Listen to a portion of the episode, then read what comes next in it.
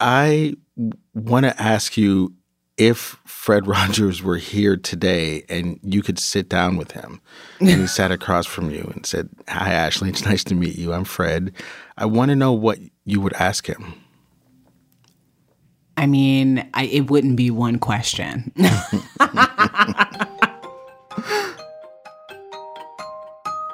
I want you to tell me about every person you've ever loved. Hmm. I, I think there's so much to learn from listening to people talk about the people who make them feel a certain way. So there I am on the couch with Mr. Rogers. Wow, look at your face. look at my face.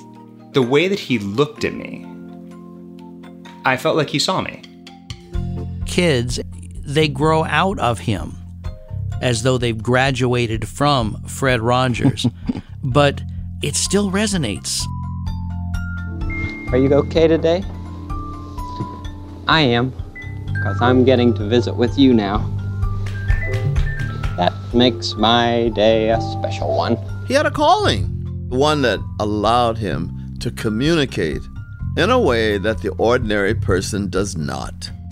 When we people can understand our feelings and talk about them, we're free to be who we like being. For 30 years, Mr. Rogers looked through our television screens and said to millions of kids, I see you. I like you just the way you are.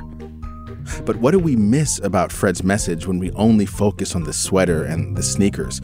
I mean, does Fred Rogers matter today? I think a lot of people just thought that he was very simplistic, but there was an incredible depth and call to action on the show.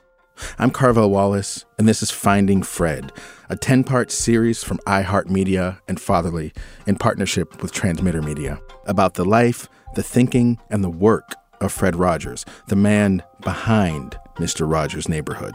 The thing he chooses to say is, I still see you, I'm still proud of you, and see the child in you. Listen everywhere beginning October 22nd. It's time for me to go. You know, when I go on one day, I usually come back the next.